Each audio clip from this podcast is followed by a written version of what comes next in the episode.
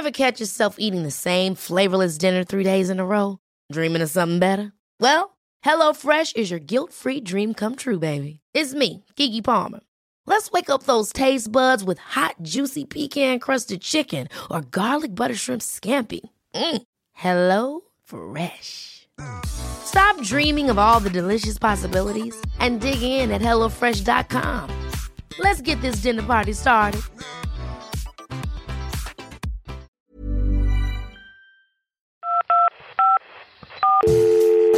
Allô? Allô? Check the mic and make sure it sound right, boys. Si vous êtes satisfait d'avoir fait le 2, faites-le. Mais qu'est-ce qu'on peut bien écouter comme podcast, te demandes-tu? Allô Y'a personne au bout du fil Ah, c'est le rendez-vous des glandules là ou quoi? Je sais pas, vous me recevez Je vous reçois 5 sur 5. Vous avez peut-être envie ou besoin de parler. J'écoute. Vous avez de nouveaux messages. sound right, boy. Service après-vente des podcasts, bonjour Bonjour. Bonjour et bienvenue dans ce 23e épisode du podcast le plus méta de France, puisque c'est un podcast sur l'univers du podcast produit par Acast.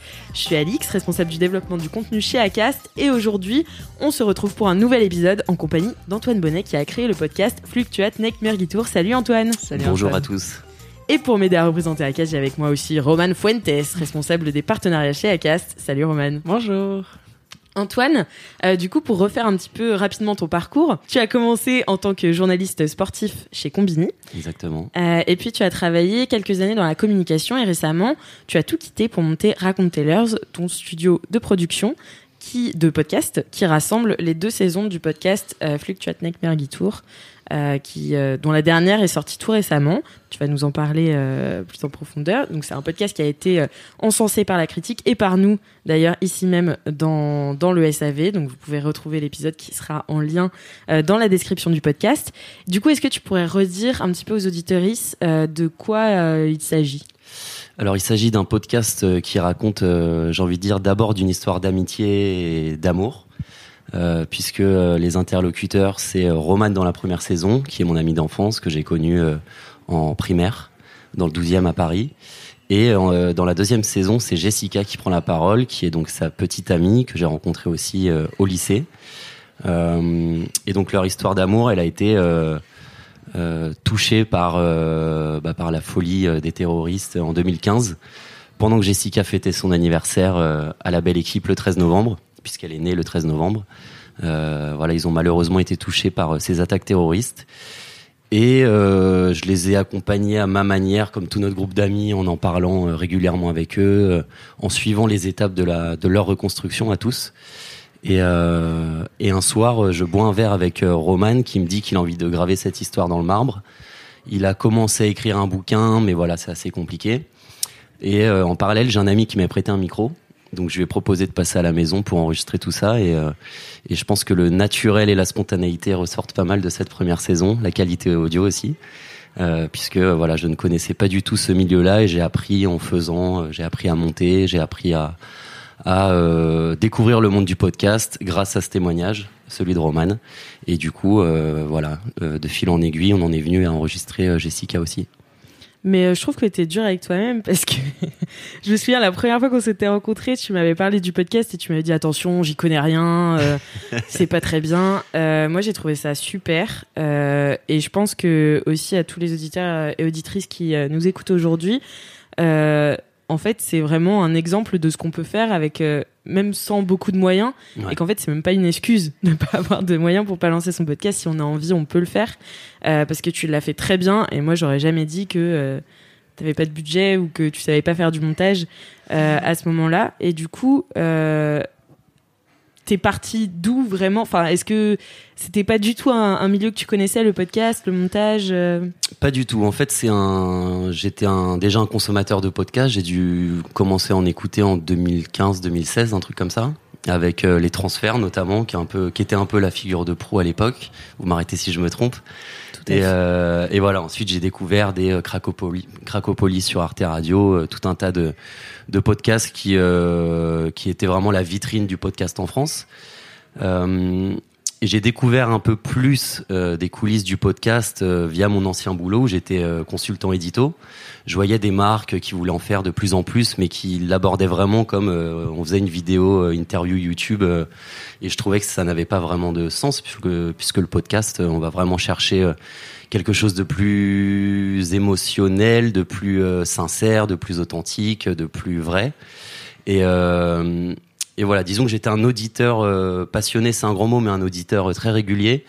Et euh, j'ai toujours eu ce petit goût pour, enfin ce grand goût pour l'écriture et ce goût pour le son. La musique, c'est mon dada aussi. Enfin voilà, toujours en tant qu'auditeur, j'en ai jamais, j'en avais jamais fait avant. Et et ouais, je dirais que j'ai affûté mon oreille au fil de mes écoutes et le côté production de podcast est venu assez, assez naturellement grâce au témoignage de Roman encore une fois.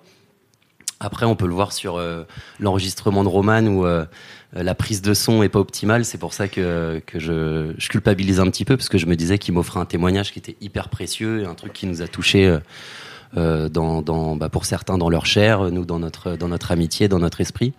Et je voulais vraiment quelque chose de, de parfait. Et au final, euh, je pense que ça a aussi le charme de l'imperfection. C'est euh, c'est ça qui rend le truc naturel. On a l'impression d'être avec nous euh, dans le dans le salon, dans le canapé euh, quand je l'interroge. euh, Enfin voilà quoi, on a fait un petit apéro, discussion enregistrée euh, en parlant de ce sujet-là. Donc euh, donc voilà, je pense que le naturel c'est aussi quelque chose qui compte beaucoup dans le podcast et et, et qui rajoute du charme à ces formats-là euh, qui sont faisables quand on en a l'envie et qu'on prend le temps. C'est accessible vraiment à tout le monde.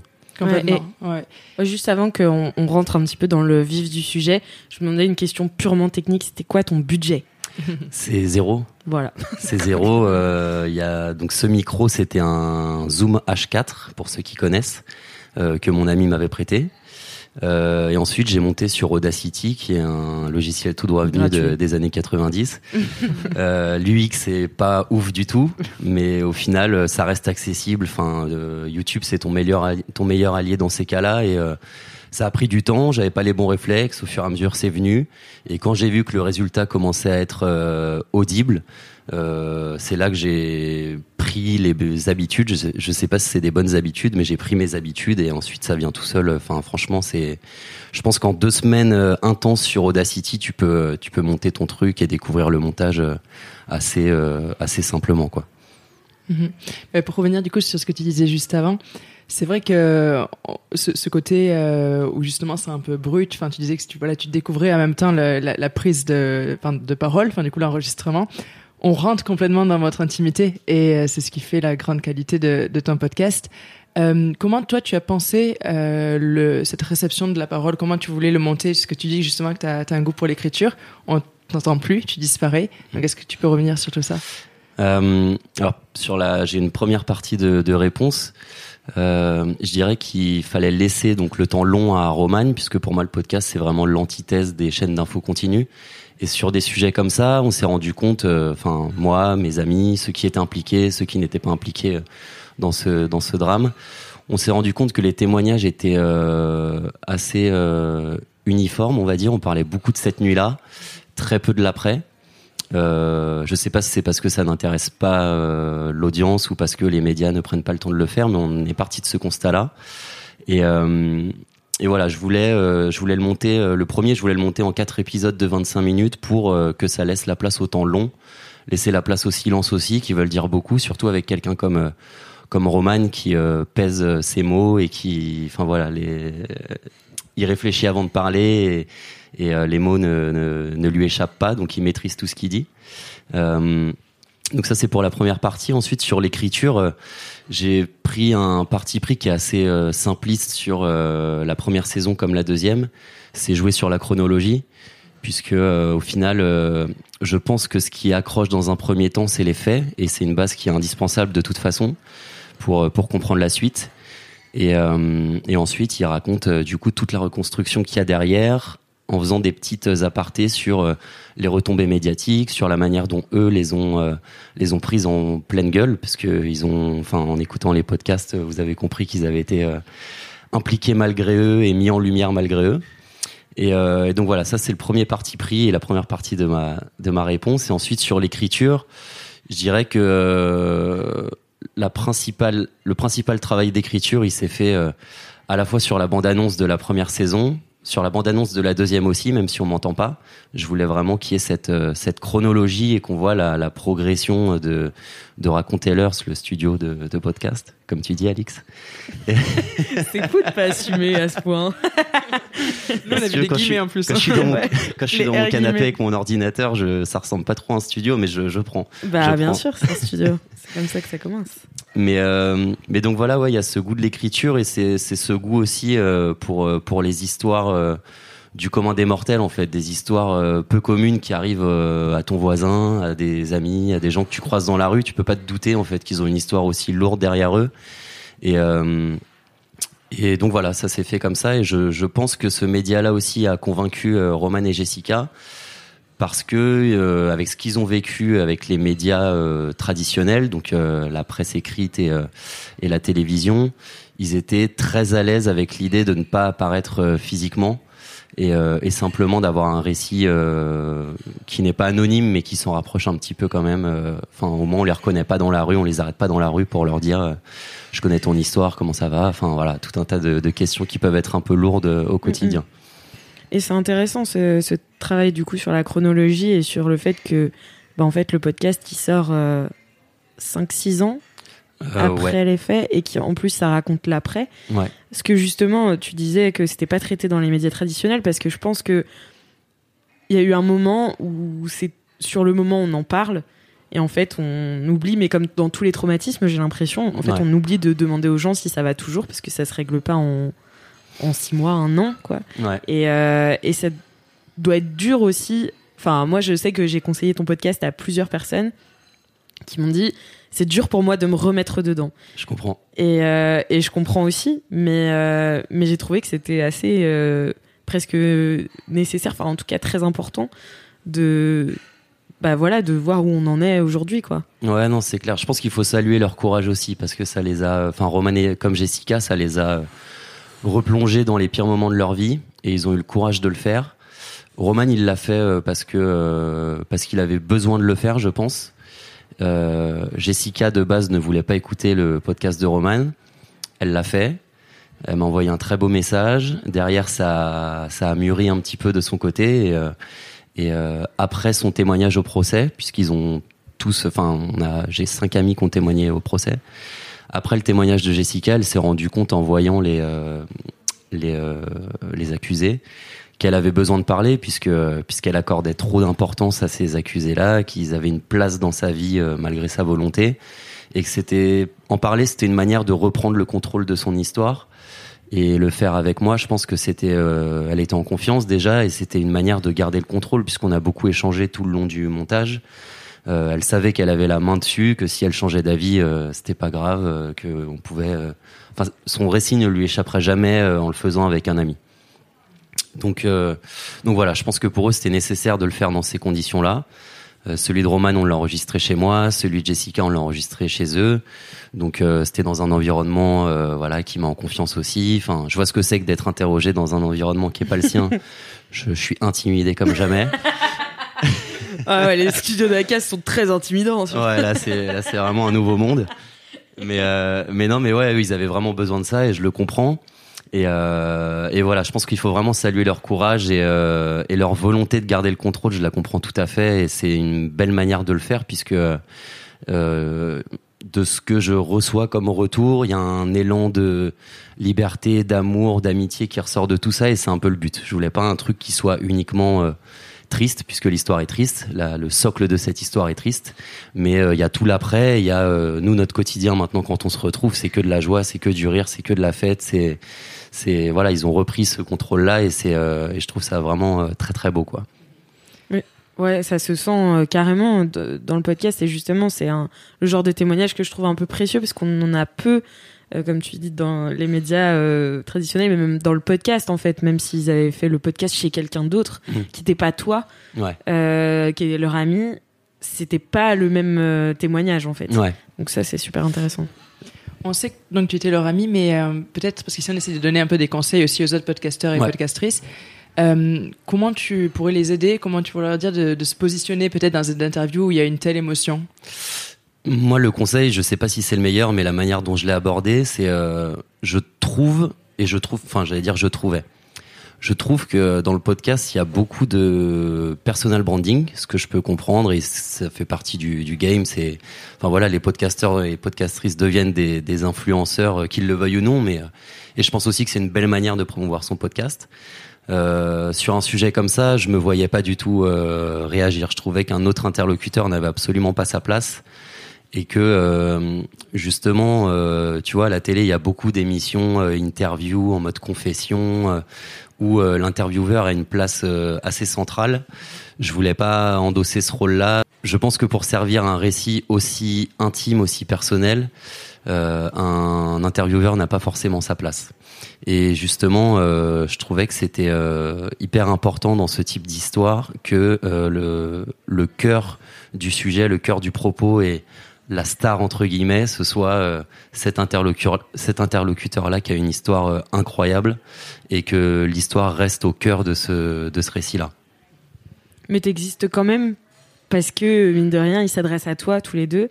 Euh, et du coup, enfin ouais, c'est très, euh, c'est très subtil, c'est très euh, élégant, je trouve. Et c'est Merci beaucoup. très très bien rythmé. Euh, les plages musicales aussi, je trouve sont très bien placées, c'est assez puissant. Est-ce que c'est toi qui les as faites?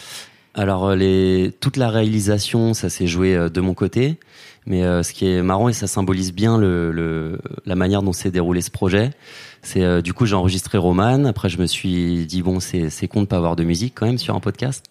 Et, euh, et par hasard je suis euh, retombé dans la rue sur un, un ami que j'avais pas vu depuis longtemps, Amina Bichou que je salue d'ailleurs, c'est Moonjin sur Instagram qui lui fait du beatmaking euh, pareil pour le plaisir. Enfin, il est passionné de musique et et il commençait à faire des prods, euh, mais pour son propre plaisir. Et donc je lui ai proposé de se greffer au projet et, euh, et de piocher dans ses musiques. Lui en a composé euh, spécialement pour le podcast aussi.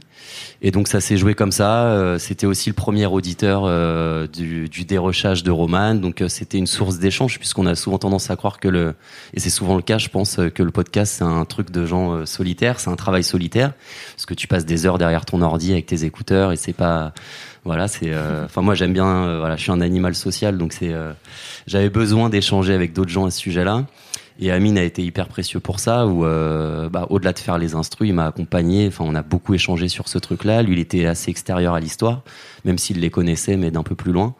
Et du coup j'avais un avis un peu plus objectif sur euh, sur euh, ce que je proposais comme contenu et ce que voilà quoi.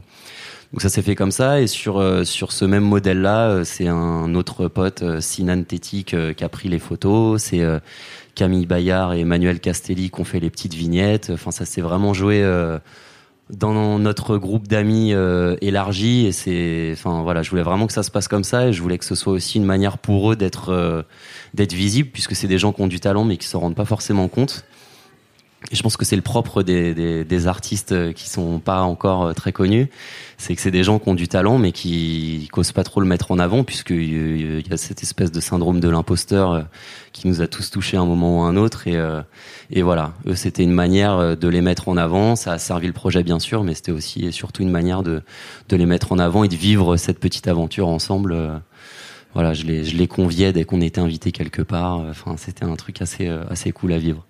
Et euh, du coup, moi j'avais une question aussi autour de la communication que tu as faite euh, euh, autour de ce podcast, parce qu'il a vraiment été encensé par la critique.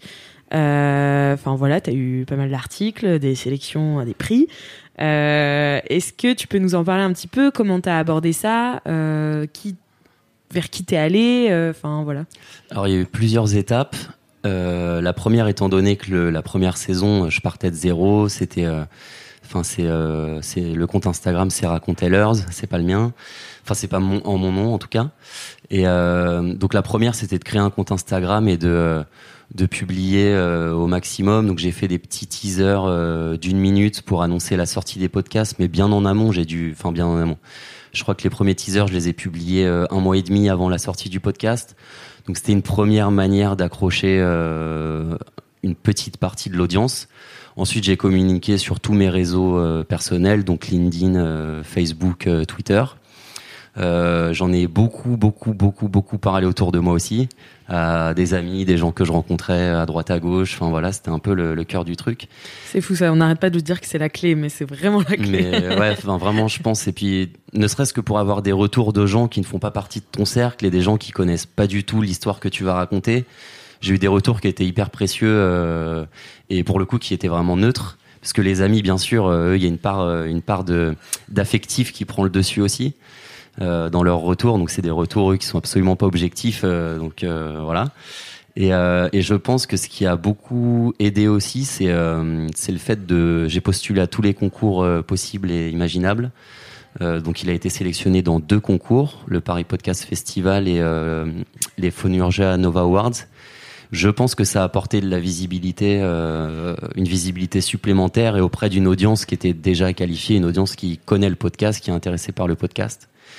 Et ensuite, euh, ensuite après, il y a eu quelques interviews euh, parce que j'ai fait un communiqué de presse que j'ai envoyé à tout le monde, enfin à tout le monde, à tous les tous les mails de journalistes que je pouvais avoir.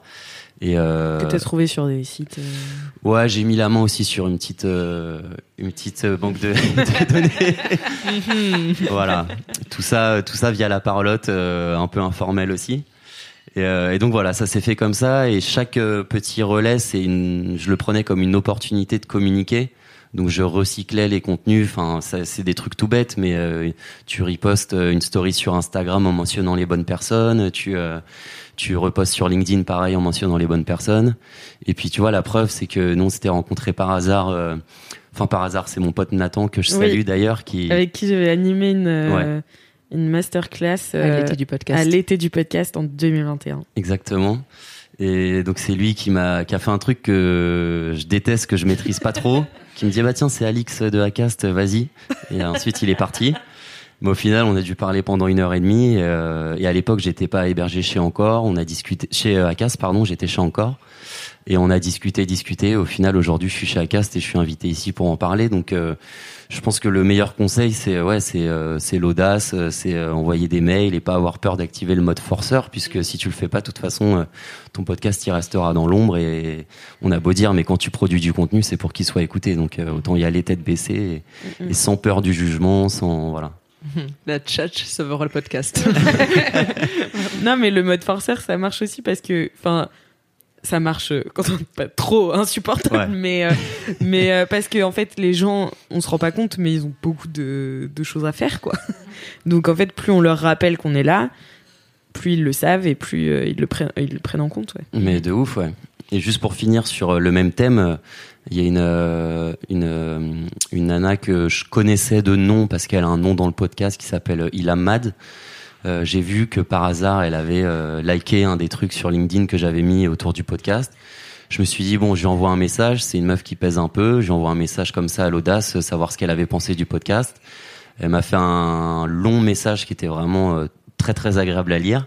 Elle me donne son numéro, elle me dit vas-y appelle-moi, on en discute, on en a parlé pendant une heure, elle m'a filé le contact de quelqu'un d'autre et ça va peut-être euh, aboutir sur euh, d'autres choses euh, par la suite et, voilà, je trouve que cet exemple aussi symbolise bien le côté bon bah vas-y de toute façon t'as rien à perdre et les gens dans ce milieu-là, j'ai l'impression que alors je sais pas si c'est parce que je rentre tout juste dedans mais qu'il y a un côté vraiment cool accessible et euh, enfin tu vois il y a pas de star quoi. Il y a pas de il y en a il y en a peut-être hein, mais en tout cas je je les ai pas rencontrés ou alors je l'ai pas ressenti mais euh, ouais il y a une accessibilité qui est hyper cool et qui me convainc qu'il y a des choses à faire dans ce milieu là et qu'il y a une forme d'entraide qui est euh, qui est hyper appréciable.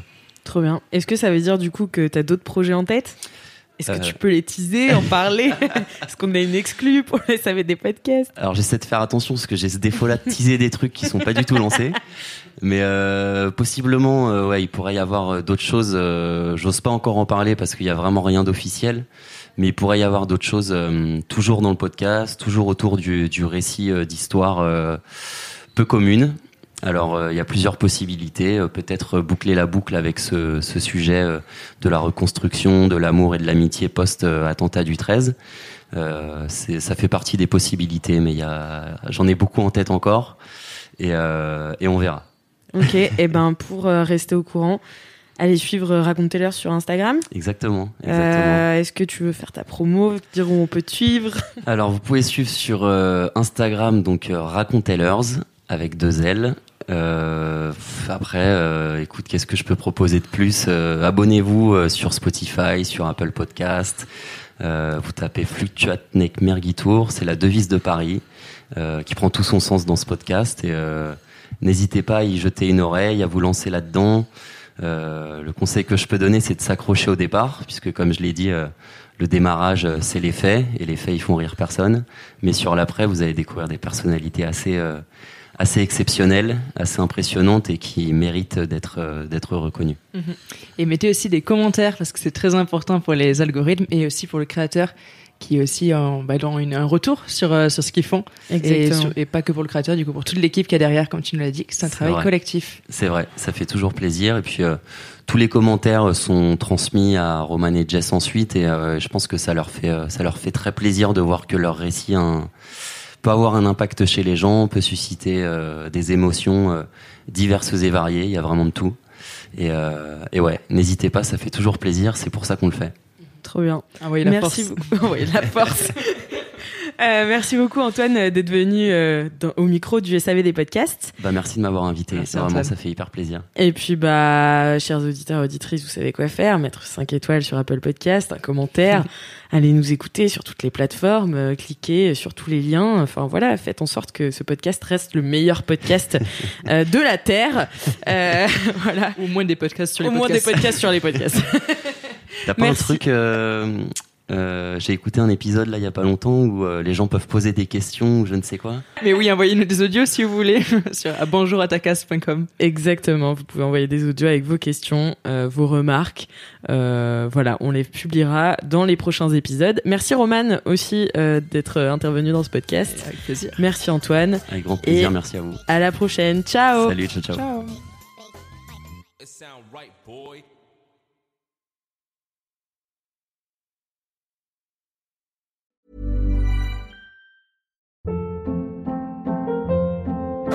Hold up. What was that? Boring. No flavor. That was as bad as those leftovers you ate all week. Kiki Palmer here, and it's time to say hello to something fresh and guilt-free. Hello Fresh. Jazz up dinner with pecan-crusted chicken or garlic butter shrimp scampi. Now that's music to my mouth. Hello Fresh. Let's get this dinner party started. Discover all the delicious possibilities at hellofresh.com.